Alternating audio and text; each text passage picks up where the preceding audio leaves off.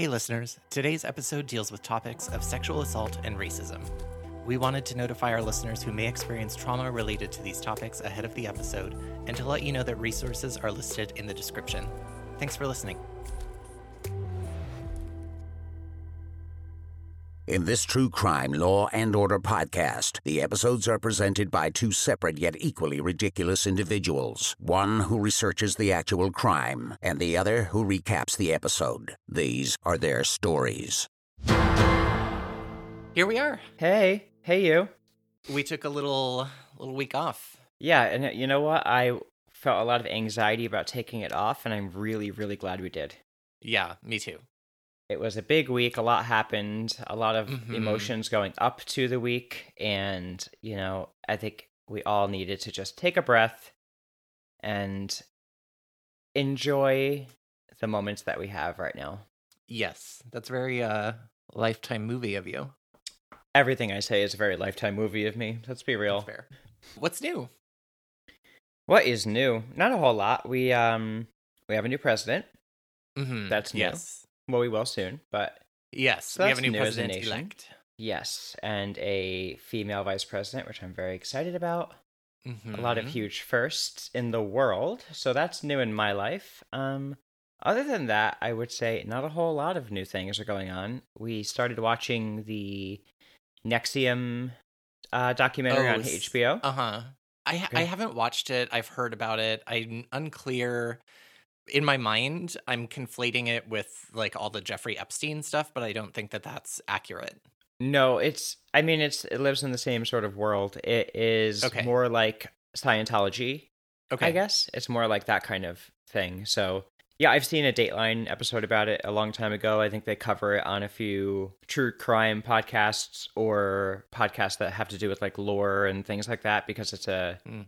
Or cult cult type things. Mm-hmm, mm-hmm, mm-hmm. And but I've never seen it this in depth. And the special on HBO, it's like it's, we're only on the third third episode. I think it's called The Vow, and oh, it's really yeah. good. I'm really Yeah, impressed yeah. with the the amount of like detail they're going into and the amount of emotional impact it's having. So very very good. So that's that's the newest sort of true crime thing that we're into. I want to recommend The Queen's Gambit, which I don't. I don't know if you've watched it yet. I I haven't watched it, but I just had someone recommend it to me at the dentist office this week. One of the It's- um the d- dental techs said, "Have you heard of the Queen's Gambit?" I've never heard of it. So tell It- me. Well, I think it's like rel- it's a pretty new release on Netflix, but it's a Netflix original series and it's really really good and it's set in different um, like time periods kind of uh, like it spans about 20 years okay. And I think oh gosh. Ooh, I want to say it's mainly set in the 60s and 70s Okay.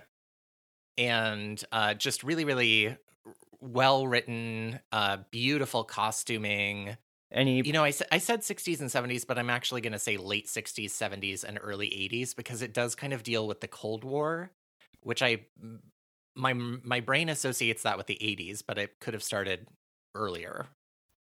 If you're gonna um, look to me for any sort of confirmation on dates and times by historical events, let me tell you, uh, my knowledge of American or any other history is, you know, I know things happened and I know what they were, but you're gonna ask me names and dates? Uh-uh. I I'm so bad with dates. Um, Always. I'm just not Oh, a very okay, big numbers well, person. So here's the good news: Wikipedia says that the Cold War spanned from 1947 to 1991. So would you say that's I good guess news? I was technically correct, regardless of what era this TV show actually happened in.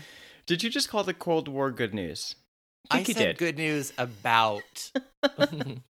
Here's the good, Good- news: the Cold War lasted over a correct. decade, or however long. I guess the way I phrased that did sound. Here's the good news: it lasted for 50 years. delightful. Um, Did you ever watch The Americans? No, but I I've wanted to because I love Keri Russell, and it, they always played the trailers for it during American Horror Story when I would watch things on the actual channel. So, have you seen it? Is it good? I have seen it, and I just realized that Keri Russell is the main character. I did not recognize her at all when I was watching it. God, yeah, she's great. I love her. I'm a big fan Okay. of hers. She is starring opposite Matthew Rhys from Brothers and Sisters, Mm-hmm. Yes, which we both love. big time. And Uh, it's really it's that one's really good. But what I will say about it is it's the kind of it's about the Cold War and it's about two secret agents from Russia From the KGB po- or whatever. posing yeah yeah, yeah, Yeah. posing as uh, Americans and they it, it's one of those shows kind of like Sons of Anarchy where at least for me where if I didn't pay attention for like 20 or 30 minutes or maybe an episode if I was looking at my phone or distracted or something the next episode I'd be like um why are they killing these people that is the Who is perfect that? type of show for a person like me because I am I want to see every detail in the show I'm watching type person. So Yeah. that is like tailor made for me. So I'm gonna I feel it like out. I have like two modes of TV show. One is the one where you have to be paying attention and watching it and it's really engrossing. And then the other ones where it's kind of on and it's happening and you're you're getting TV content but you're not but it's not uh re- it doesn't require a high level of attention. Mm. There's not a lot that falls into that mode for me. There's a Mm. lot that I think falls into that mode, and then all of a sudden I find myself rewinding every. That's how I feel about pretty much every Bravo show. Is like I can watch Real Housewives and do at least one other thing at the same time. yeah. Yes. Let's start this podcast and maybe actually say who we are and where we are and Hey. Hey. Yeah. Uh, so I'm Matt, and I'm N. and this is Ripped from the Headlines. We That's right. are a fact and fiction podcast that takes a look at Law and Order episodes. We recap them for you in. Uh, you'll see. And then we take a look at the true crime that actually inspired the episode. Uh, the person who is doing the true crime, uh, the other, let me rephrase that. The person who is going to be recapping the episode is not aware of the true crime unless, you know, we guess it. So that is me this week. I am doing the episode and N. Any, uh, any Any comments? teasers or thoughts about uh, your true crime? I'll say I'll say my thoughts when I before I start in. Okay. okay. Yeah. so that means that this week I'll be covering the episode. Are you, are you ready for this? I mean, I am. We watched it, so I mean, get ready. It's a I mean, I would if you're recapping it, I would hope that you watched it. you know, sometimes I just kind of like Cliff's notes it in. this was a uh, a wild episode. I'll just leave it at that. It's a wild one. Lots of thoughts on it. yes, but I'll reserve them for the end because I'm I'm a little Yeah. conflicted about it. okay. One good thing about this episode is there's a lot of guest stars. I don't know if you recognized all of them, but I imagine you get recognize at least one. Probably. Yeah. So we open up to a woman walking her dog on the street, seemingly in Mhm. like a parking lot situation, and her dog starts pulling her towards a pile of trash. And when we This is now we're 11 episodes in, and this is now the second dog discovered a crime exactly Scruff McGruff Ex- inspired episode. you are stealing the words right out of my mouth. That is so funny. Okay, yes. So the dog is peeling through this pile of trash, which uh when we uncover what the dog is got the dog's attention, there's a young looking woman lying in the trash with words written on her body in colored markers.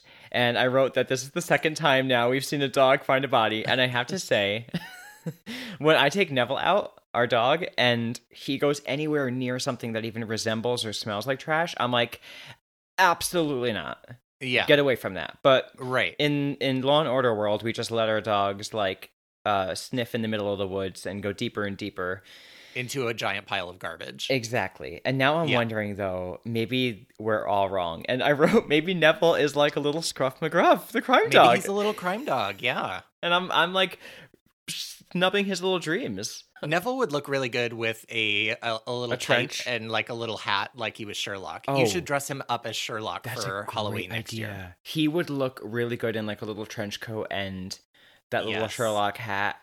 Yes, because he's so long, so a trench coat would be perfect. And he's the little oh my god, I'm gonna cry.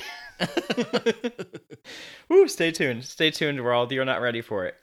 So, in any event, we're now in the hospital, and Gloria Estefan's body double is in a cop uniform telling Logan and Greevey that the victim, Astria, Astria Crawford, is 16 years old and has been pretty unresponsive so far.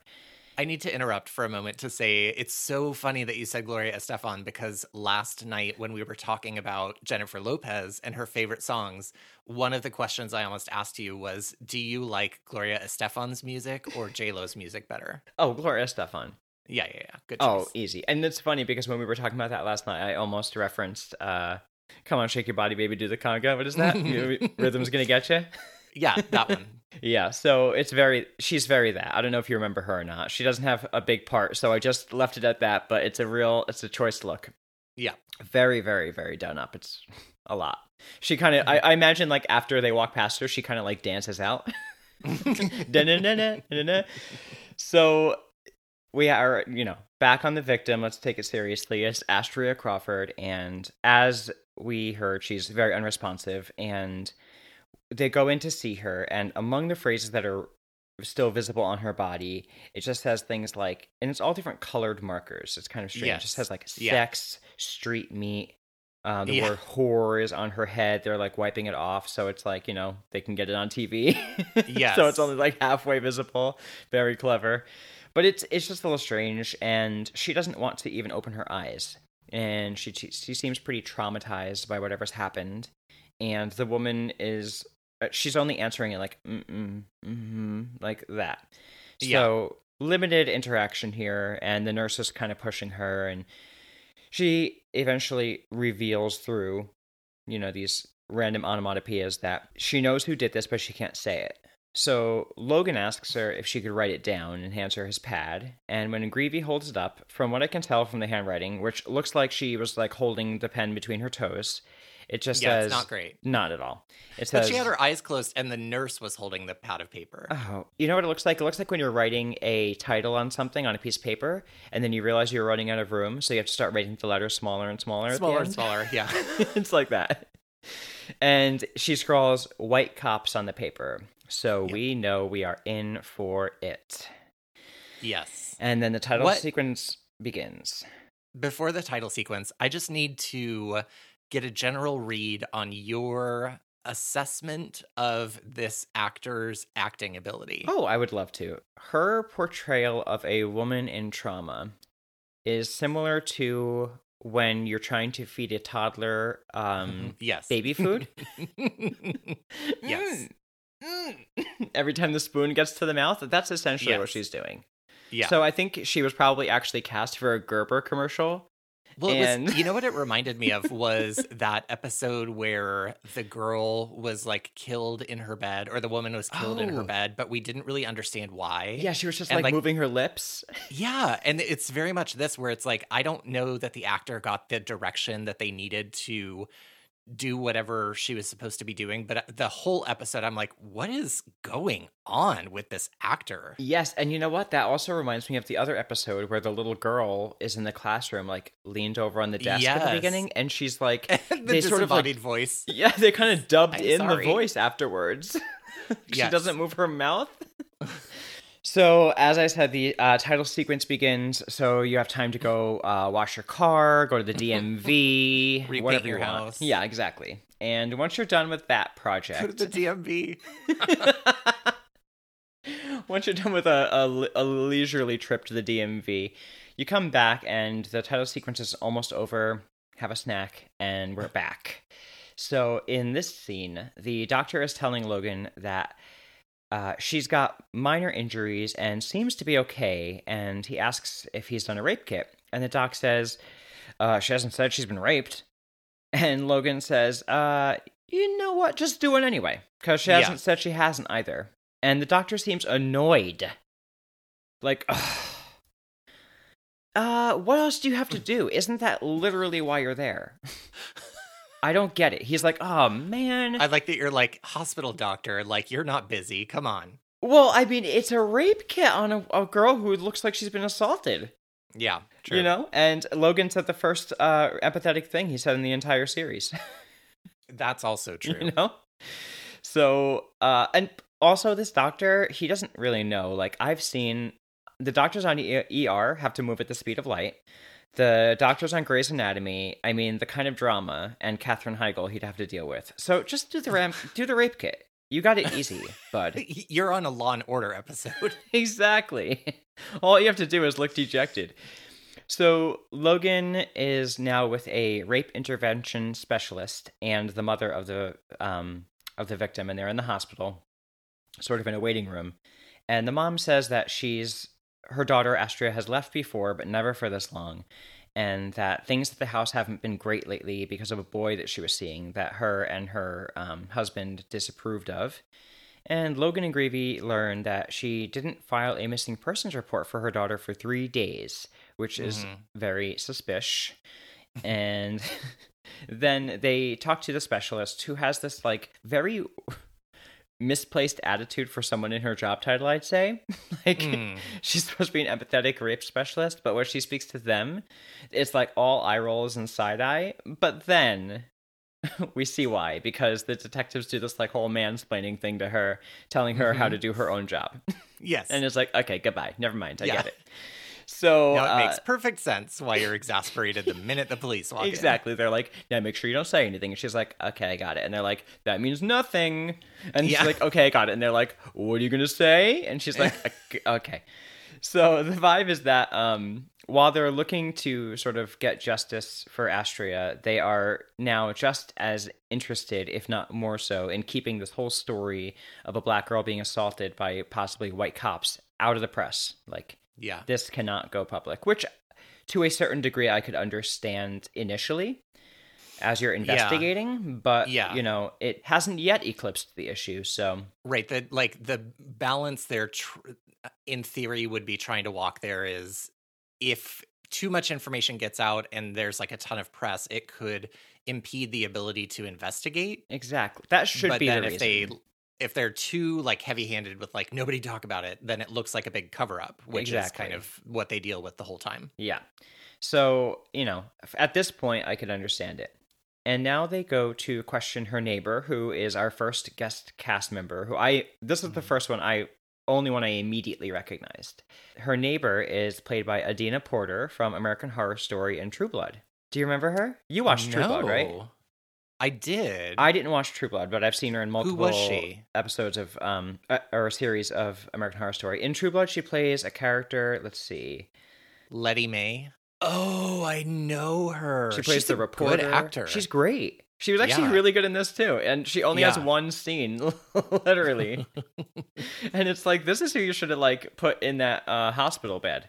I'm Yes. just saying it. Oh, that's so funny. I totally didn't. I I think I blocked True Blood out of my memory because it's so fucking bad. Yeah, I, I've never seen it, so uh, I'm gonna. Oh, you've never seen it? I've seen it used to come on at like directly after Game of Thrones, and so there was like a Mm. couple of episodes we that were on in the background, and I from that experience I was like, I can't do this show. Like there's some hot It's- guys on it, and that's about all I was interested in if I were to watch it. it's the first season is really good. Um, I think. You know, I remember the first se- first season being interesting Mm-hmm. and like based on characters and kind of mystery and the small town. And then after that, it was just like now he's a vampire chicken, and you know, it was just like fucking nonsense from minute one after that. I think the scene that I remember, the only scene I vividly remember that I was like, this is too preposterous to to watch, and I have to give a lot of credit for this assessment of it to my brother because we were watching it together, and like he could have taken the words out of my own brain. The opening scene is like a girl, I guess I don't know if she's a sex worker or just like a, a tertiary character, but she's like giving a blowjob in a car or something like that to some guy and then one of them turns out to be a vampire and like Mhm. eats her or whatever you know whatever they do and sucks then her blood. yeah well you would think that's that's the uh, what you would guess right but then they cut to like panning out from the car because they're just about to like roll the credits so this is like the end of the opening scene you know what i mean Yeah, and as they're panning out like you hear screaming in the car and you see blood pouring out from the bottom of the door of the car yeah. um so what? You're sucking her blood, but enough blood is coming out of her body to not only fill to the seat, out of but to yeah. pour into the bottom of the car, and then with so much force that it is seeping out. Yeah, that's true. it They was the most gratuitous with blood in ridiculous thing I've ever seen, and I was like, "What? This is like, no." Yeah, it's not worth it for sure. Well, I hope sh I hope Adina Porter was good in it. So maybe she's was the good. the crowning jewel for a while. In this, she definitely steals the scene. And uh, so back to the scene, I guess. Oh, I sounded like a monster there. I was gonna say it was, it was like Yikes. Cookie Monster. Back to the scene. Sorry, I'm a reptilian. I have something to tell you. I'm a reptilian. So, Illuminati. So, uh, she tells them basically, listen, I got three kids. I got no time to be like keeping tabs on every girl I see in my apartment building. But um, if you want to ask somebody, go to her old friend, Fiona. So they literally sit outside in a parked car in broad daylight, looking like the copyest cops in the entire copy world, in the middle of like what's described in the show as the projects, until they see a girl walk by and they say, "This one fits." As they Yeah. and I'm like, it's just a scene that just speaks uh, for itself. I don't Yeah. even need to say anything else. Nope. So here's our next guest star. Fiona is played by Tichina Arnold, who is from Everybody Hates Chris more recently, but uh, she's from Little Shop of Horrors. I never saw that. oh my god, it's so good. Is it a It's so good. movie? Yeah, it's, a, play. musical, but it's, a, play. movie too Okay. with Rick Moranis and the Big Plant. You you get it. But she's I know uh, the yeah, and I know like Feed Me Seymour, but that's all I know. Oh, it's great. She it's very it's very good, and she plays one of the um the singing girls that they kind of act as like a Greek chorus. Uh, oh okay, and she's but they're like a Motown inspired one, and she plays one of like those girls that narrates like from it. Hercules. Similarly, yeah, Okay, yeah, yeah. More Motown, less soul. okay. So uh, she says when they approach her that she doesn't talk to the man and she's not telling them anything, but then she immediately tells them everything. She says that she and Astria have fallen out and they ask her, you know, was it over a guy? she's like, do I look like I'd lose a guy to her? Yeah, And that drag race sound shade sound effect happens. yeah. Someone's sipping. Um, but she gives them the name of the boy that Astria was seeing, whose name is Jordan Hill, which matches the uh, sort of name that the parents knew. So they're like, Right. Where is he? And she says, If he's out of prison, you know, he's doing his community service. So not too hard to find. They check with his parole officer, who's clearly overwhelmed. And um, Greevey looks at the file until, in his words, Bobbing! Bingo, bango, ha oh, ta ta. exactly. I wrote. I wrote ooh ah cha cha. I hadn't seen the Bingo Mango episodes of Hey Riddle Riddle yet. Oh god. um, yeah, uh, bobbing, and what he has discovered, which many people might think was like a clue for some kind of big mystery in Scooby Doo, based on that reaction. No, no, no. It's that Astria was with Jordan on the day he was arrested. And so they catch up with him doing community service, and he is the next guest star. He's probably been in the most recent things. Uh, his Davey recognized him. I actually didn't even know that uh, he was who he was. His uh, actor's name is Harold Perrineau, and he was in Romeo and Juliet, which I know him from. Oh my god, he was Tybalt. He was Mercutio. Mercutio. That's exactly what I said. yes, he was in um, Matrix Reloaded, which I did see, and, and, Sons of Anarchy. he was in Dumplin recently, and I haven't seen it, but I've heard it's incredible. So I hope uh, I hope he's good in it. He's another good actor. Yeah, I mean, I I only remember him from Romeo and Juliet, and I kind of remember him from Matrix, but I I block out some of Matrix. Um, it's for the best. Yeah. So he starts to say that he saw her for, and by the way, I do think he's a good actor. I don't think he's great in this episode. No. early yeah. early days. So he starts to say that he saw her four or five days ago, but he stops himself in the middle of it and then says, "I don't know. I don't know when I saw her." And then it's all I don't knows. Um, Yeah. Logan lays on like heavy, heavy douchebaggery, and is like, "I am not in the mood." and Greevey gets uh, all flirty and writes down his digits on Jordan's hand and says, "Call me later." Call me maybe. hey, I just met you and you're doing community service, but I think you're involved in the crime, so call me later or you're arrested. That's the that's the uh, extended. That was the version. working. Yeah, that was the first draft uh, the- that Carly Rae Jepsen decided not to go with. yeah, yeah. If you actually let the last track on that album play and then two minutes pass, uh, that pl- starts playing, just like on the old uh, Jagged Little Pill album. Damn! Oh my God! Hidden tracks. That is a deep cut that just doesn't happen anymore. I we were just talking about this a couple weeks ago. Wow. Like I, because I heard that song, that Your House song by Alanis Morissette, and I was like, I remember being like so thinking I was like a super sleuth, so cool underground when the last album, when the last track on Jagged Little Pill was a uh, new or like an alternate version of You Ought to Know. Mm-hmm. But you had to let it play and then finish and then like play for a full two minutes and then you got the acapella track. Uh, I felt like, wow, I really get it. I'm really the number one fan. Yeah, because the internet wasn't really an accessible thing in my house at that time. So Yeah. I found it on my own. what kids today will never know. I'm gonna make a BuzzFeed list. Please don't. I'm gonna stick that one between like what were the uh, Gushers and Dunkaroos. So it's a list of candy that doesn't exist anymore, and in the middle of that is also just Jagged Little Pills hidden yeah, yeah, yeah. Things things from the '90s because we'll never understand. anyway, so he basically tells them, "Listen, call me when you're off when you're off duty, and uh, let's let's talk because you know he's playing the good cop here." Then they go to check out the crack house where Jordan was busted, and it's basically a dilapidated building that you know any evidence being found seems really unlikely. yeah. So they kind of like kick, kick around there, have like a really disgusting conversation, and then they go back to yeah. Oh wait, you know what? They don't have that conversation yet. They have it later. We'll get to that. Ugh. Yeah. I was like, wait, how did I not write more about that? Is that not the scene where he's like talking about No. like okay. No, no, that's when they go back again. I don't. Don't worry, I cover it. Okay, great. That's why I was like, wait, that didn't happen yet. So at the hospital now, they're told by our friend, the specialist that we met earlier, that the family has hired an advisor now, and everything has to run through him. So they're unlikely to get a lot of uh, headway. And they're like, why would that make it harder now? And it's because it's Congressman Ronald Eaton. And Greevey describes him as, quote, Mr. Civil Rights Soundbite.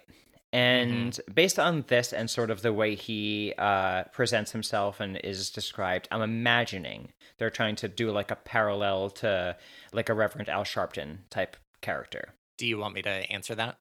Oh, sure. Yes, it's absolutely supposed to be Al Sharpton. The reason I recognize that, and I think this is telling, is because the way they portray this gentleman, Senator, Senator or Congressman Ronald Eaton, is the way as a child growing up seeing Al Sharpton on Al TV. Sharpton in the news. That's yeah. how I saw him. Yeah. That's because that's how they wanted me to see him. Yeah. It's very strange just to like I don't know. For me, in my my personal moment, it's very strange for me to see things like that. It's kind of Yeah. scary Yeah. because you know you think you you know, I don't know. You think you know. But you have no idea. have no idea. this is the diary of Reverend Al Sharpton. Oh, let's bring back diary. Oh man. Do you remember Fanatic on MTV? I don't think I do. Oh god. Uh just very briefly, it was a show where if you were the biggest fan of someone, you had the chance to meet your favorite star and spend like a day or two with them. Wait, what was it called? Fanatic. Oh, yeah, yeah, yeah. I Oh do my God. now. It was Yeah. great. And also it was great and also like, ooh, I maybe I didn't want to meet my favorite. Yeah. Anyhow, so all right, so we're meeting this gentleman who is akin to sort of the Al Sharpton, and he says he's here to protect her voice from being silenced by the quote old white boy power structure. And Logan gets defensive immediately. Shock, shock, shock. He's like stewing. You could tell he's like probably wringing his hands. Oh, He's like, listen, I don't like black people, but that doesn't make me racist. he's like, I listen. I watch Oprah. Yeah. I'm fine. So he is like stewing there and like saying like watch it and Eaton reminds him that the numbers do not lie, and when comparing cases involving black versus cases involving white victims and how many of each get cleared, he's seen the numbers. So let's get real. And uh, he thinks that this will get the attention of the media and possibly government officials. And Astria's parents sort of come out after him, and her father is the first time we're seeing him. His name is Lester, and he is our final of the four uh, guest stars. It's Frankie Faison, and he's from uh, The Wire. He was in Hannibal and the following movies. Um, he was in The White Chicks, Coming to America. He's been in a million things.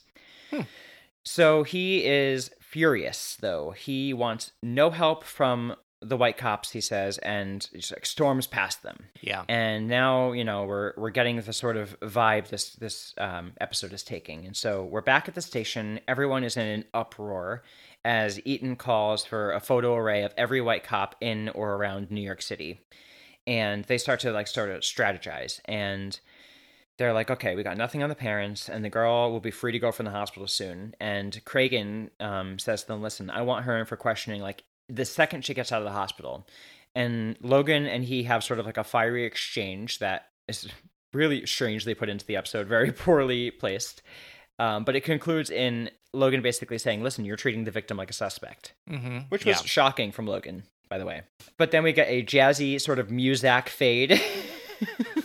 to like it's really really strange that they used to do this. It's like very long. Uh Kenny G solo as they go into uh, an area where detectives are at the Crawford residence now. And we get this very, very, very overacted scene. Probably the most I've ever seen in the series so far. Yeah. So Astria's mother, they're at the door, and Astria's mother is being held oh, back God, by her yeah. furious husband, who, as they're like sort of asserting to the cops that they're not allowing them access to their daughter, they're not speaking to them anymore because they're just going to protect their own story and bury hers, and they know what they're trying to do. And she has like a wildly emotional fit, and then slam, and then the guy slams the door in their face, like, "How- "Are you happy now?" And it's so over the top. Yeah. So they're like, all right, well, we got to get out of here. Obviously, nothing's happening. And they go and chat with the rape intervention specialist at like a diner. And she says, listen, I'm out of the loop now. They're not talking to me anymore. Um, and I'm not going to work with Eaton because he always has a political agenda. And she says, if you want to know more, you should check out the results of Astria's rape kit because something definitely happened to her. But she says she'd be surprised if it was um, going to come back positive. Right. So in the meantime, they're back at the crack house doing a search again and just g- giving it a shot because they're not they have no access to Astria, so they just kind of have to do something. Yeah, they're basically just picking up random garbage, hoping that it somehow connects to this case. yeah, and then the writers thought, you know what is missing from this episode? A really Sexism. solid, like barf worthy moment from the pit of your stomach. You know? Yeah.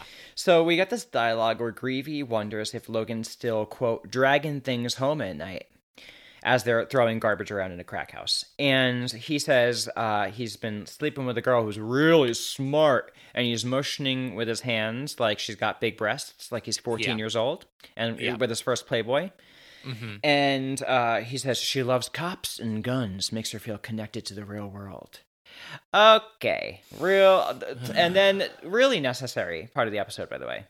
Yeah. Really moves forward the story. A lot of character development. Um, as some uh, boys talk about bazingas and.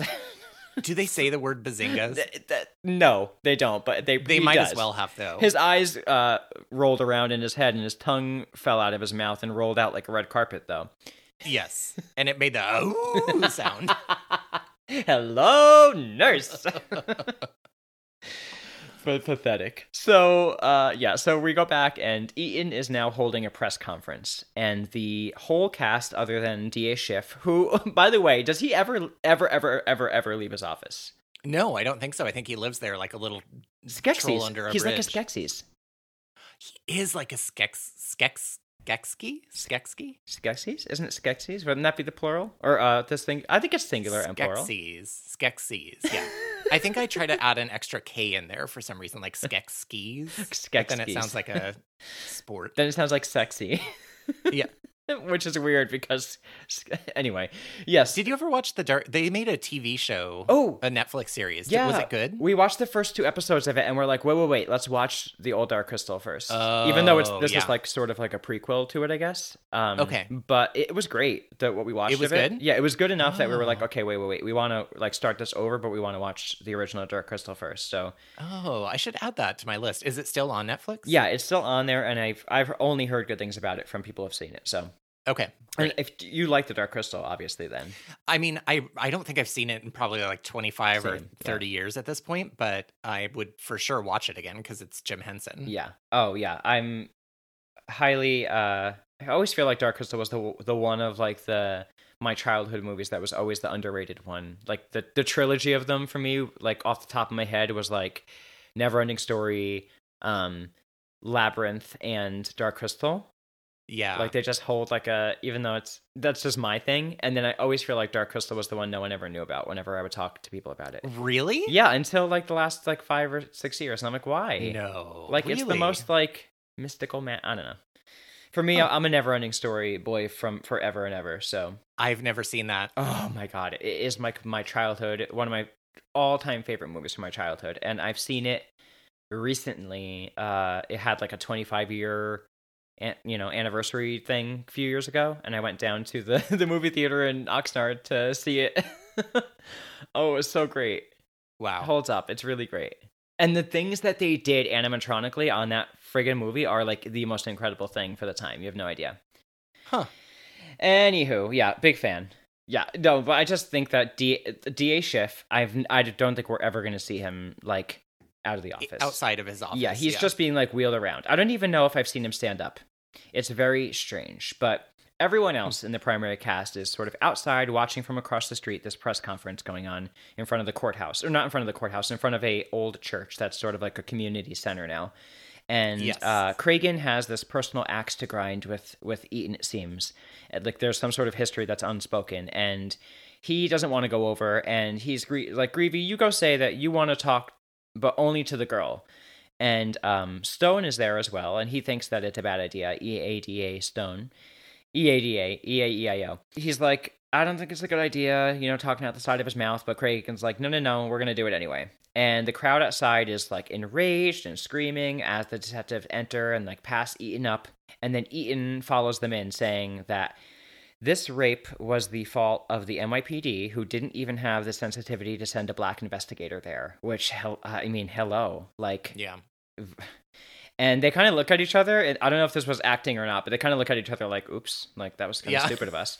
And uh, that he says that he will not stop until the fires of oppression are quenched. And they all sort of like shout at each other for a little while until Astria throws herself on the ground in like the weirdest, like most even worse than like the I'm not taking the baby food moment. This was like yeah. another like toddler. It was very strange. It was really really weird. Yeah, it's like a kid who didn't get to show you like how they play piano at night because it's bedtime. She throws herself on the floor and she's taken out in a stretcher. And I mean, this of course looks awful, awful, awful. Right. right. Um, the whole media is there. Two white cops just entered, and you know she's taken out in a stretcher moments later. And so Stone is like, uh, you're all done. He goes into the station and he just like is like on a tirade and he tears them yeah. apart. And he's like, you guys are off this case, period, the end, goodbye. And then we I'll- head on over to the order side, thankfully. I just have to add that Stone is his favorite acting technique is to be really, really close to people. Mm-hmm. And in this episode, there are several times where I'm like, is he about to kiss this person? Because he is so fucking close to their face when he starts and he he gets in and he talks real soft to them. And it's like, are are you like aiming to build awkward sexual tension with every actor on this show? He's really taking like lean in quite literally. He is very like, literally. Oh my gosh. When he tells Cragen like I don't think this was a good idea. He is literally like almost cheek to cheek with him. they could have been slow dancing. they could have been on Dancing with the Stars doing like a Viennese waltz underneath. so, Absolutely. Yeah, I agree. But you know, maybe it's because he's talking so using so little of his lips to talk. he just uh, That's probably like, true, yeah. 20% of the corner of his mouth is where he talks out of, so he's got to get close or you're not going to hear it. Yeah. In his defense. So, all right. So now we're in the order side, and Robinette and Stone are going over the case, and here's what they got there's a rape kit and all the other medical reports, but they all have come back negative. All right. the officers named by anybody that either by Eaton or Astria or whoever have like solid, substantiated. People have seen them there, alibis, and the witness has still made no statement. So they have really nothing to suggest that a crime even took place, but the burden of proof is now on them. Um, and Stone says, like, if they don't win this case, um, every black person in New York City will believe Eaton's narrative, and it will only further the distrust in the NYPD, which he's not incorrect about. Uh, you know, and it would be rightfully so. So this is very frustrating for them, and it's very frustrating for me because I'll wait until the end again, like to talk about why it's a little frustrating. But you know, I hate spoilers, so. Stone meets Eaton at the hospital, um, and he says he hopes the cobwebs will fall from his heart. Cue the Disney musical moment. Mm-hmm. it's like, uh, and so they chat a little bit about you know the fact that Eaton's agenda is to show that the justice system justice system isn't serving the black community, and Stone Right. argues that there's no evidence of a crime, regardless of what you just said. There's still no evidence of a crime in this case, and if they don't give them access to the victim, you know he can't prosecute the person who you know assaulted her. And Eaton says he's protecting her, but Stone says you're just doing it because you can't you find a suspect. basically. Yeah. Yeah. Exactly.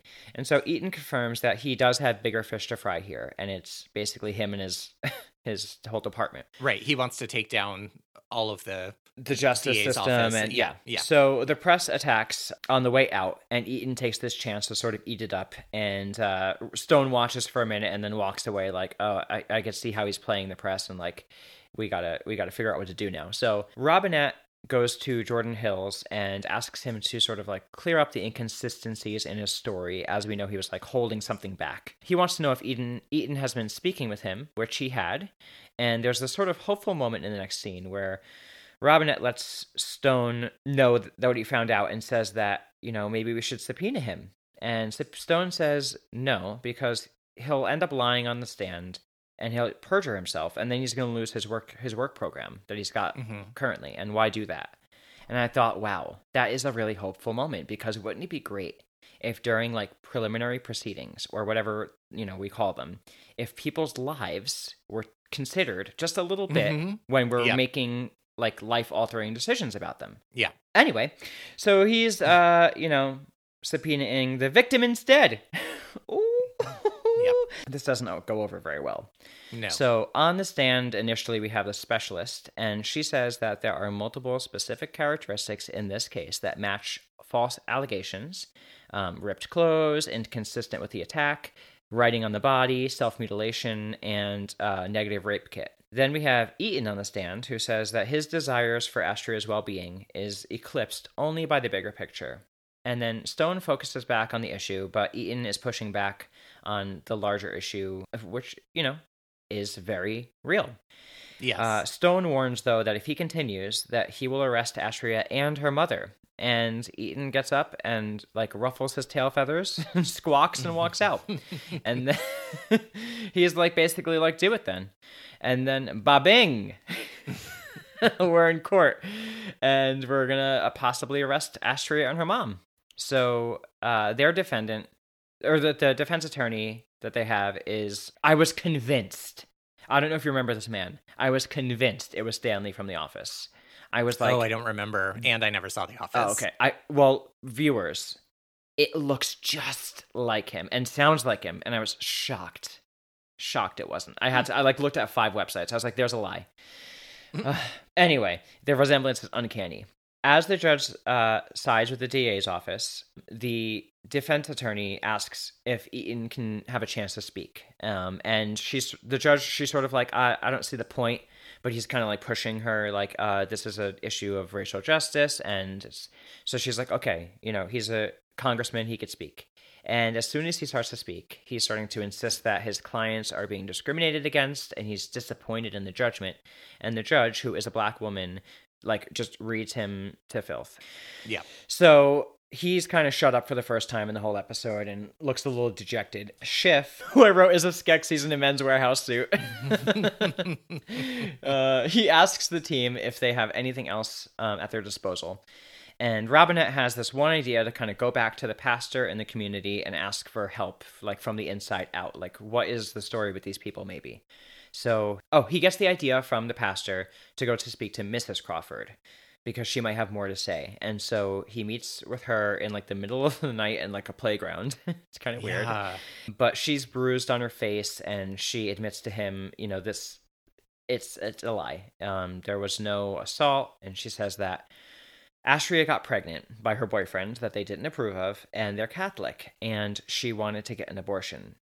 But she knew the only way she could think of being allowed to get one from her very like uh angry father controlling yeah dad. Yeah. um, is to blame is to say she was raped and Right. then her first inclination knowing her father's strong emotional reaction to white police officers for whatever reason she just says white cops because she feels like okay he'll definitely let me do it then Right. So now Robinette is like in a weird situation, and he approaches the whole family and convinces the father to like drop charges and agree to sort of a gag order all around from both sides. So the police will stop talking, they'll stop talking, and it'll just disappear, hopefully. And they're like, "What about Eaton, though?" And he's like, "I'll deal with him myself." And before he leaves, he's sort of like. He, oh, he goes over and says he's sending a social wor- worker in for Astria, and Lester gets all upset, but he warns him that if he so much as lays a, like lays a hand on Astria, he's coming for him, Mhm. which I thought was sweet. But I thought to myself, like, you are so overworked. How are you possibly going to be able to keep up with this? But it's a nice moment, and- at least. Maybe Yeah. it'll uh, inspire some sort of change in the household, at least. But who knows? So now we're in like the sort of the last scenes, and we're in a diner in the middle of the night, and Robinette meets up with Eaton like privately. Robinette is having some very clandestine meetings with people in this episode. He really He's- is. he- it's like he's trying to be Batman. It's like he's it's like he's trying to be like Batman. It's like he's trying to be like a like a, a mysterious shady character meeting in like these like dark alleyways, Yes, but not yes, quite because yes. he's meeting at a playground in a diner. So he's not Yeah. he's not fully committed to the character.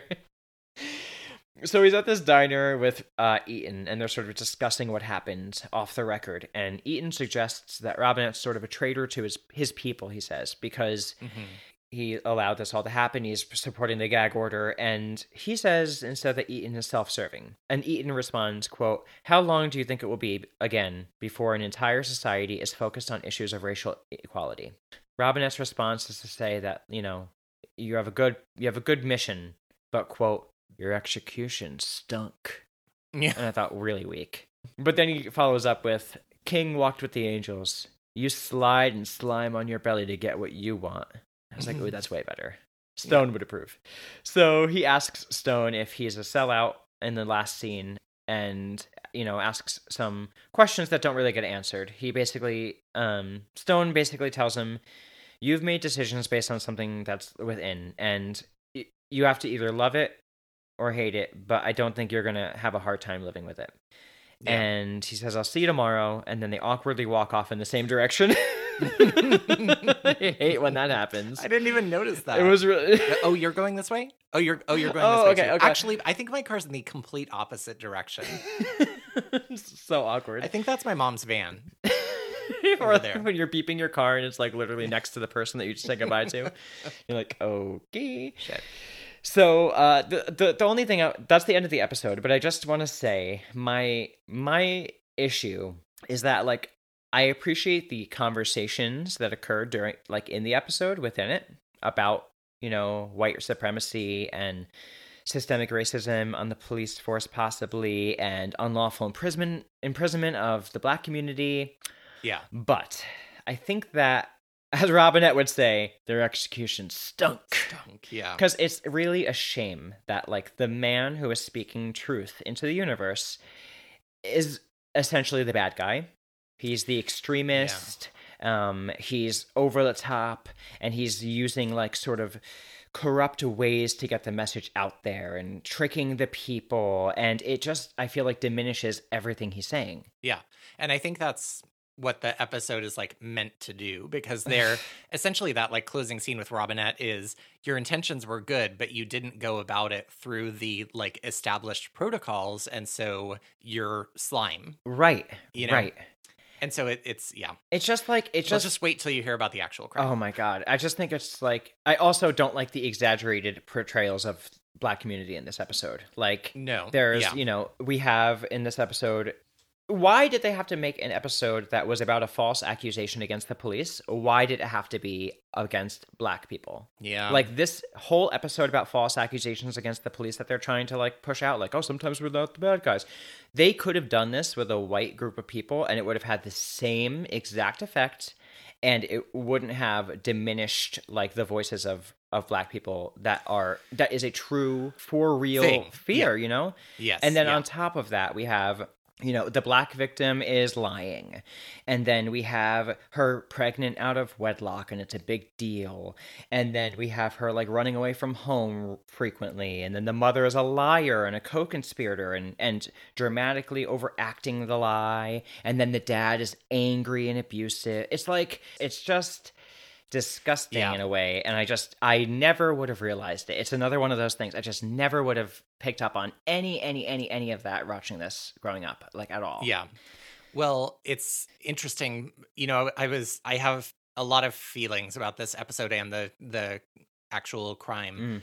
And what I was sort of like struck with was the fact like the j- just the very okay so the the true crime is very similar in a lot of ways to what they did on the TV show like it it didn't deviate a ton Mhm. and what bothers me about the fact that it became an episode is essentially they took this moment that where the facts are really questionable and amplified that story. Mm. And so like as opposed to doing stories about all of the instances where there is really a lot of disparity in how the black community experiences and is is harmed by policing and the justice system they they are telling the story where the claims are questionable. Right. Does that make sense? Like the fact that Yeah, they're the- amplifying that narrative in and of itself i think is kind of a problem. They should pick a case where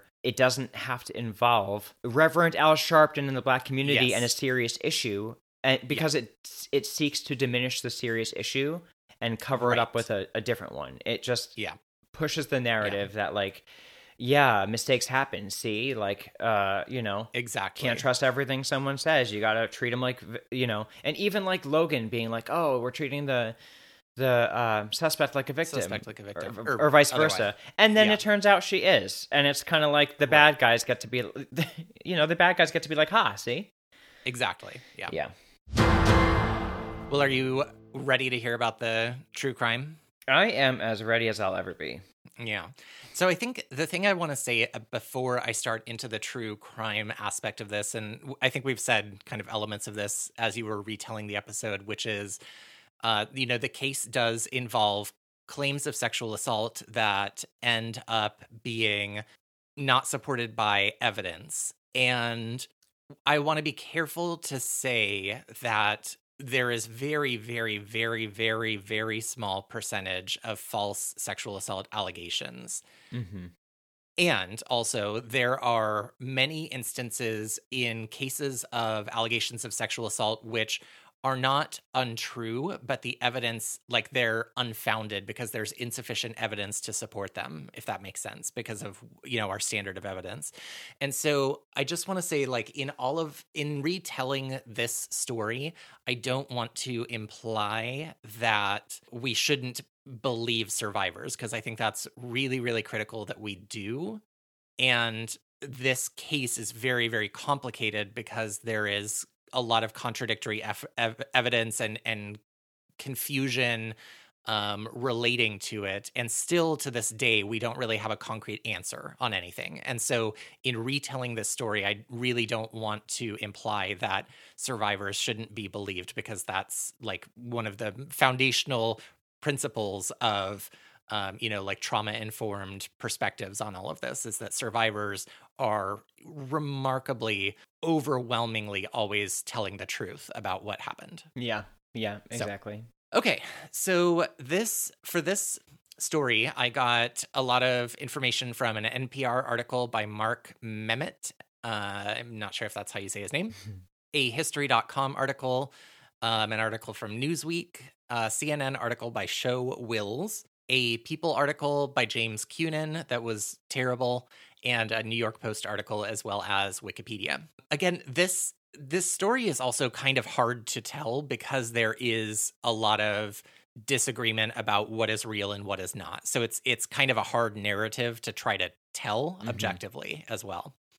Okay, so on November 28th, 1987, uh, Tawana Brawley had been missing for four days from her home in New York and was found seemingly unconscious and unresponsive, laying in garbage several feet from an apartment that she used to live in. When she was found, her clothing was torn and burned, and her body was smeared with feces. Ugh.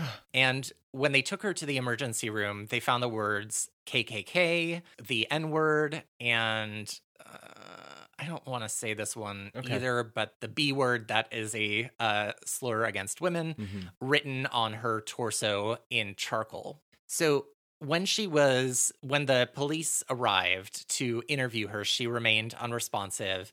And the family requested a, a black officer to to talk with her, which the police department did provide. She was said to have a really spacey look on her face and would only communicate with the officer with nods of her heads and shrugs of her shoulder and and written notes. So kind of like what they did in- Yeah. in the episode. They're really uh, falling spot on so far. Uh, yes, yeah. So the interview lasted about 20 minutes, and throughout it, she only uttered one word, the word neon, which I didn't find referenced again. So strange. She did indicate, though, that she had been raped repeatedly in a wooded area by six white men, at least one of whom she said was a police officer. A uh, a rape kit was administered, and the police started investigating the the case.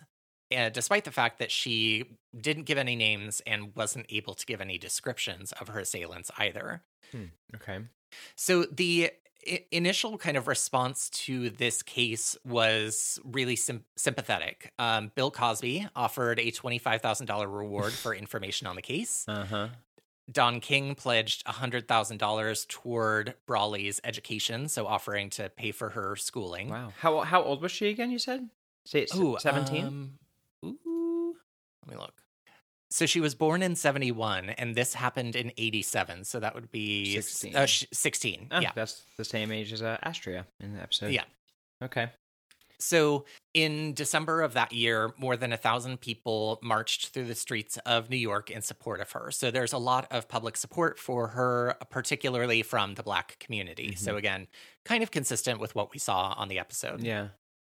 And she actually, this case got a lot of national attention and was kind of in, in headlines across the country.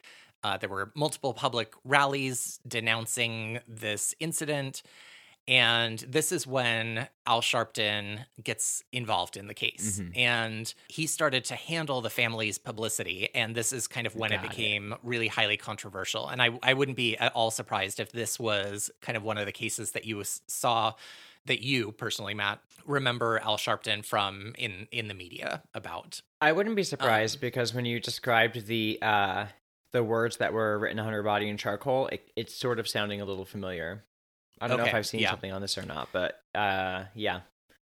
So Sharpton, along with a, a pair of attorneys named Maddox and Mason, were kind of really involved in generating attention around this case because they were saying that there was, you know, police corruption and cover up, which you know there is police corruption and there is cover up so there it's not outside the realm of possibility that that was involved in this case. But they were saying that they these police and and district attorney and all these folks were trying to cover up the case because the defendants were white and because they were one of them potentially was a police officer. Which is not an unusual uh like conclusion to draw as a, as a possibility.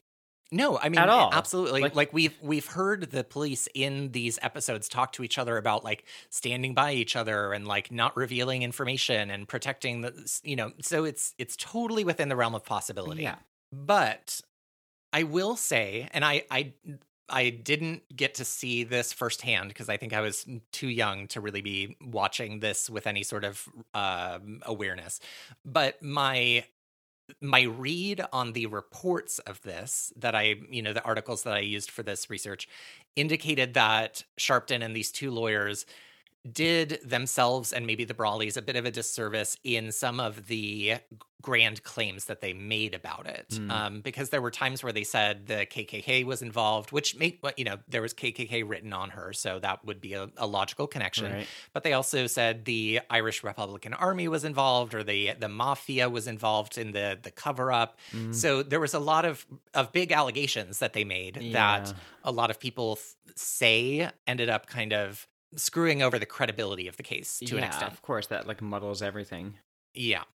So and and part of this was also exacerbated by the fact that uh, shortly after the period where she was allegedly held captive and became this case started to get attention there was a police officer who had completed suicide right after and so they were like oh this is obviously somebody who has a lot of guilt oh, over this man. but it it ended up being totally unrelated Yeah. um etc so but like once Okay. that's out there, it doesn't matter.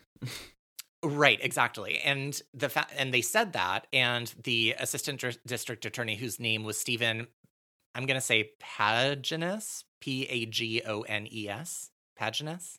Let's just go with Paginus. Yeah. Pagonus? Um he he was one of the folks who was like no no no no that that police officer who completed suicide he tried to develop an an alibi for him saying that he was with him during the period of time that Tawana was allegedly assaulted by these people so he's he is providing the assistant district attorney is providing the alibi for one of the people who the public is being given as a name for somebody who is involved in this attack so uh, that kind of tarnishes him a bit. Like he gets accused of being racist and trying to and being involved in the cover up.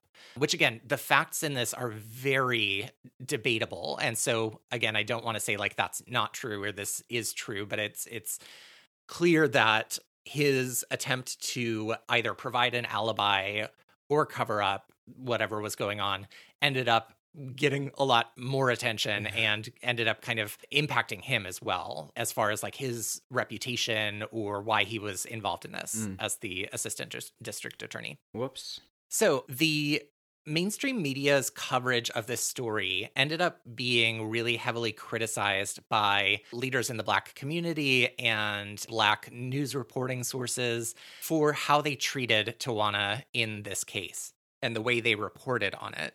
And uh, examples of that were the publication of photos that were taken of her at the hospital, her name being put in the press despite the fact that she was underage, and the fact that she had also been left in the custody of her her mother and stepfather rather than being given protection by the state because in theory the the uh, allegations of assault should have resulted in her being placed in protective custody apparently Uh-huh. and not just kind of remanded to her parents at that moment and I will say, when I was trying to research this case, almost unilaterally, the media portrays Tawana as Tawana and Al Sharpton really kind of mm, negatively. Like it was, it was hard to find unbiased, non-opinionated news reporting of this case, and so that's another one of the reasons I want to like say like we don't really know the answers. Yeah. So I would imagine. so this does go to grand jury hearings where they're um, trying to hear evidence to see whether this can be brought to trial. And again, her uh, kind of publicity team, Sharpton and these as these two lawyers are making pretty big accusations that uh, don't have a lot of foundation to support them, including that that ADA Pagones had participated in the rape of Tawana and that a special prosecutor involved in the case named Robert Abrams had been caught masturbating to the evidentiary photos. Oh my god. Again, they there didn't seem to be evidence for this, but these were some of the claims that were put out there. It's so gross. If that's true, that is so gross. yes. Oh god, I hope that's a. Fa- I'm gonna just for my own sanity, I have to tell Choose myself believe that that true. was made up Yeah. by a, a teenager. So in October of 98, so this is about a year after the assault, the grand jury hearings uh, released their report that Brawley had not been abducted, assaulted, raped, or sodomized, as she and her advisors claimed that she had been. So that the hearing, they the evidentiary hearings essentially pr- showed that there was not enough evidence to bring this to court. And I, I will say that so the report i'm going to quote something here the report concluded that quote the unsworn public allegations against assistant district attorney pagones were false and had no basis in fact and the report uh, you know one of the articles i said said that the report was involved hearing from 180 different witnesses uh, 250 exhibits and recorded more than 6,000 pages of testimony. And out of all of that, they concluded that there was not enough evidence to bring this to trial. So I, I don't know whether that's a lot or not in any given case. Like it seems like a lot of uh, like witnesses and, and exhibits that would support that conclusion of insufficient evidence, but I I don't know how that compares to other cases. Yeah, I mean, I was gonna say it sounds like uh, you know, pretty massive Big, yeah, but investigation. When you think about like even on TV shows where you know, you know, which is totally accurate police work, we always see exactly what happens. exactly. But you know, when they when they bring out like case files for like big cases, it's like Yes, and they're boxes so and huge. boxes and boxes and Yeah. boxes. So maybe it's actually not. I don't know. It sounds Yeah. like a massive amount, but it doesn't sound like more than two two boxes. Mm, True, yeah. we need many- a few more boxes. I was gonna say let's do like let's do the quick math on how how many piece, pieces of paper are in a ream, Oh, okay. and then if we have six thousand pages, how many reams of paper is that? Uh, And if you have a shopping cart full of watermelons and you give one watermelon to Susie, I'm gonna pass out. math problems. Okay, so when the grand jury decided that this case was not going to go to trial, they noted many of the kind of problems with uh, Tawana's story. Firstly, that the rape kit did not indicate that she had been assaulted. And despite the fact that she says she was held captive outdoors for days in that time of year, in that area of the country, doctors think she should have been suffering from hypothermia oh, and she should have been well nourished and she was not or so she should have been malnourished she was not Mhm. and she also appeared to have like recently brushed her teeth that was in the episode too. I totally forgot about that. The yeah they talk about the part. hypothermia yeah Interesting. and despite despite the fact that she had burns on her clothing there was no burns on her body and although a shoe she was wearing had been cut through by some sort of knife type device she didn't have injuries on that foot and all the uh, racial epithets written on her were written upside down which would sort of like indicate that she potentially could have written them on herself again Oh. I I don't know the facts of the story. That's the conclusion they draw from it. That Right. it, it's written in a position that could indicate somebody wrote them on themselves. Okay. And testimony from schoolmates indicated she had been at a party during the time of her supposed abduction. And one witness claims to have seen her crawling into the pile of garbage that she was found in, and the feces was identified as coming from a neighbor's dog.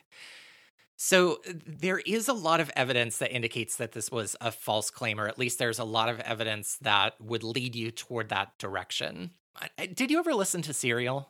I did. Yeah. Yes. and you remember the Adnan um, Yes. Syed case and how like there was so much weird evidence that like pointed him in that direction but then there was like a lot of claims that anyway it i'm just kind of reminded of that where it's i want to believe people tell the truth and so despite all of this evidence you know i, I guess i'm saying like there are there could be explanations for all of this in theory Right. that would explain away this being a false allegation Right. Like either narrative could have possibly happened.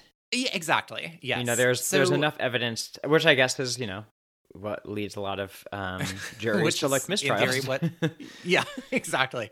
Um, so Tawana and her family did refuse to testify or cooperate with the investigation, which again does. Okay, so the fact that they refused to cooperate could have led to a an amount of evidence that would have come from them not being collected, right? So that could have swayed again the the grand jury's hearing in the direction of uh, uh, unfounded claims. yeah. So they dismissed the entire matter, and the attorneys that Al Sharpton was working with ended up facing disciplinary proceedings from the state bar for their conduct during the investigation. And Assistant District Attorney Pagones ended up filing a libel suit against them and Sharpton. Uh, because he they had claimed in the media that he was one of the rapists, Yeah. and so he sued them for libel, and he did end up winning. hmm And on June 6th of 1998, Tawana's mother was sentenced to 30 days in prison and fined $250 for refusing to testify at the grand jury Oh, hearing. wow. So that's sort of the the end of the case itself. But I have a little bit more to talk about, which is the sort of the the why, the motive behind it. So a lot of the evidence indicated that Tawana could have falsified the incident tr- in order to afford, uh, avoid punishment from her mother and stepfather, For which again is is consistent with what we saw on the show. for what was she pregnant in in reality too? I'm getting there. Okay, okay. Uh, so witnesses testify that Tawana had been beaten by her mother before for running away and for spending uh, nights with boys, and her stepfather Ralph King had a history of violence that included stabbing his first wife 14 times, which then escalated to him shooting and killing her. So the stepfather appears to have some some violence issues. going on. Appears. Yeah. Yeah, I would say Um, appears. I do. What th- was Yeah. that in his wedding vows? I promised not to stab you like my last wife. Right, and then shoot and kill you. Aww. Yikes. So so there was evidence that he would attack Tawana and or you know there's evidence that would support Tawana's claim that she would uh, Be be, afraid and, yeah. and uh, create this story to protect herself from her violent stepfather. And Tawana had actually been arrested uh, the previous year, and he for shoplifting. And when he was picking her up from the police station, he attempted to beat her. So, um, and he had also been described by witnesses as talking about Tawana in a sexualized manner. So there's something really uh, not good with that family dynamic going on. Yeah. Um, but again, they didn't, they wouldn't really talk to folks, so it's sort of hard to know exactly what it was because we're going all from sort of witness testimony Yeah. and some hearsay. Yeah. There were also claims by neighbors that Tawana's mother and stepfather were heard talking about the case and saying, like, they're going to find out the truth. They know we're lying. They're going to come get us.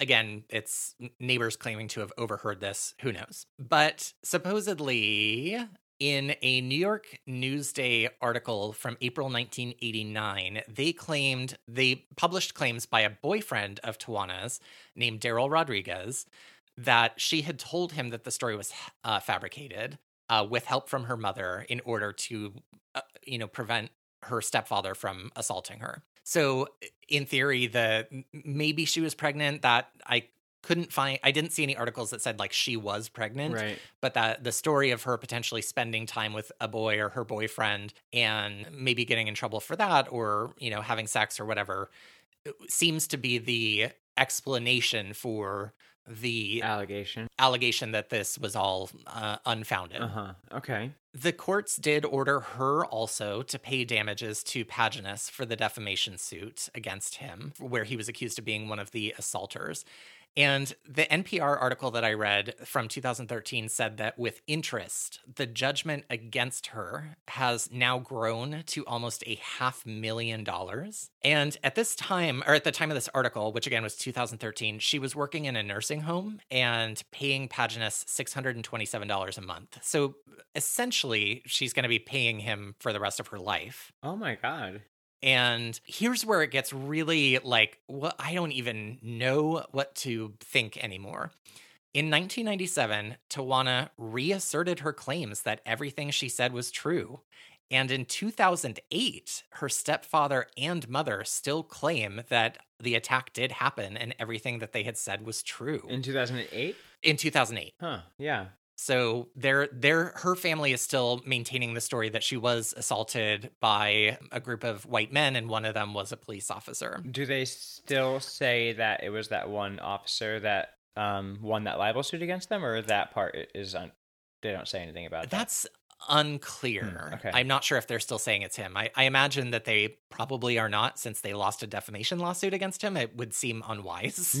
yeah. I just think because they said that one knows, was a police officer. Well, I guess he's not a police officer. Never mind. Yeah, he's a DA. So when he did start getting the the payments from her, Pagones said it's a long time coming. He said this to a newspaper and added that he is more interested in extracting a confession from her than he is cash. And he said, every week she'll think of me, and every week she can think about how she has a way out. She can simply tell the truth. And that's the story of the Tawana Brawley rape allegations that is super uh, convoluted and complicated. And I, I'm sure I'm not doing it justice. I think that there is there is a a, a documentary or or a TV special about it that you can watch um, as well. And then it it also kind of like showed up a few times in popular culture, like Spike Lee um, has a, a video or sorry, a film where there's a shot of graffiti that says Tawana told the truth. Um, sh- both Tawana and Al Sharpton appeared in Public Enemy's "Fight the Power" music video. Uh, there was this Law and Order episode, and then uh, in the TLC song um, called "His Story," Lisa Left Eye Lopez uh, references Tawana as well. Hmm. And then there's a Joyce Carol Oates 2015 novel about the Brawley case as well. So it's it's one of those ones that got tons and tons of national attention and from again my read of the news like i said it was it was hard to find articles that presented things without a really strong opinion against al sharpton and against tawana and i i do think i i came across a few things more recently that indicate that like this case was one of the ones that kind of gave al sharpton a reputation for eh, kind of being like more of a troublemaker rabble rouser than a a uh, Uh, person who is yeah, social pushing justice, for social justice yeah. And so I I don't know yeah, I don't know the answer Yeah. to all of what actually happened, but it's definitely a case that is extremely complicated. And here is my new thing that I thought we should do toward the end of the episodes, which is rating on like a letter grade scale the Law and Order episode for like it, how good it was and then also how good of a job it did telling stories and not being super problematic. oh, okay, that's fun. Okay, so the So- first rating system would be how did we enjoy the episode from a uh like a viewer's perspective, regardless Sure, of the yeah. content, and then the second one is like how would we grade them on on doing uh good work for the world? exactly. okay, interesting. So, and I think I said that because I, of all the episodes we watched so far, I think this was my least favorite. I okay, yeah. Uh, bottom two. Yeah, I think that's fair. So I would. How, how would you rate the enjoyment of watching the episode? Okay, the enjoyment of watching the episode. Are we doing like A through F type situation with Correct. with whatever yeah, we like want in the middle? Um, I'm gonna say I'll give it a C minus. Uh, and I'll Okay, tell you why. I'm gonna give it a- okay. I give it a C minus because I'm I'm more inclined to give it more towards an F, but it was enjoyable in certain parts. Uh, to see, I enjoyed seeing this guest actors, and I enjoyed uh some of the one-liners. That's about it. You know, I will. I'm gonna increase my rating a little bit. I was gonna give it a D minus. I'll give it a D plus, Okay. and here's why. if you were watching the episode and you have like a small amount of awareness for the problematic ways that TV portrays certain things, um, whether that's identity or these moments in history or you know sexual assault or what, whatever it is, if you have some amount of the fact that like if you're looking not only at the episode but also looking at what does it mean that this is the story that they're telling like if you also are looking at it on that level there are moments where the character that is supposed to be Al Sharpton says very incisive and truthful things about the justice system. And so i think for people who approach anything any media with a, a like a sort of higher a more developed sense of media literacy you can extract those moments from it which have some like really good quality moments to them That was very well said. I agree. I think that was very well said. as far as um problematic i'm gonna go back to my rating of a d minus though. Oh yeah, for problematic, I'm gonna give it like a an F. Honestly, I'm gonna give it Yeah. an all out F yeah for F this shit. uh well good job recapping the episode Thank you, and good job with the true crime. I um I wanted to do another recommendation real quick that I Oh, didn't okay. expect um based on your story. Have you watched on Netflix? Uh, it's called Unbelievable. Well, i don't think so Okay, it's really good. I highly recommend it. It's I think it's a one season deal. I think like a mini series basically. Um, it stars uh, Kaitlyn Dever. It has Toni Collette and Merritt Wever. They're like the main stars of it, and it's up. It's it tells two stories essentially.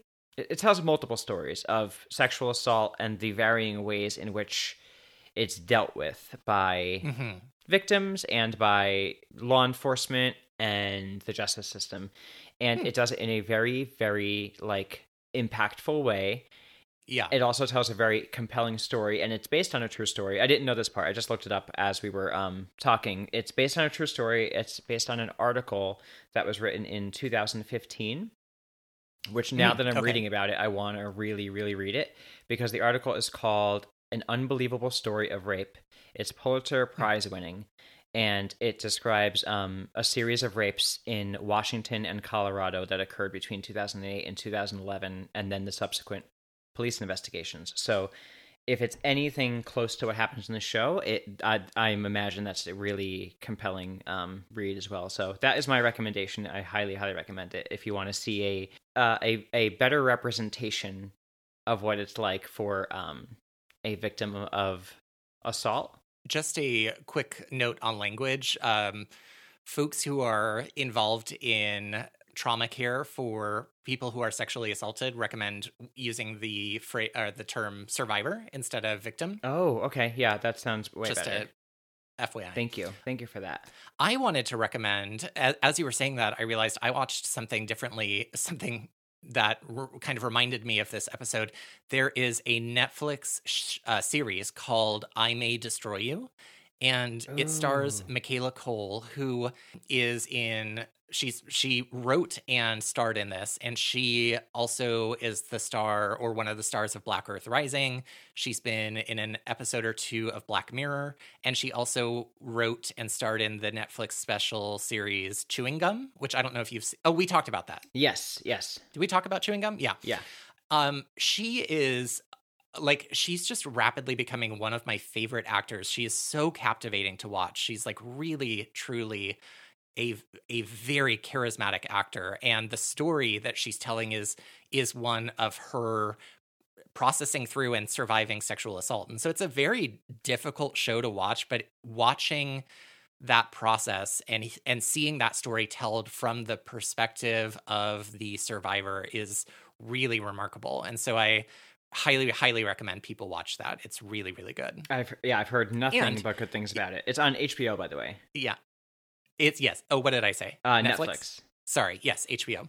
And I just I want to see her in a million more things because I think she's really talented. Well, Check us out. Yeah, check us out on uh, social media.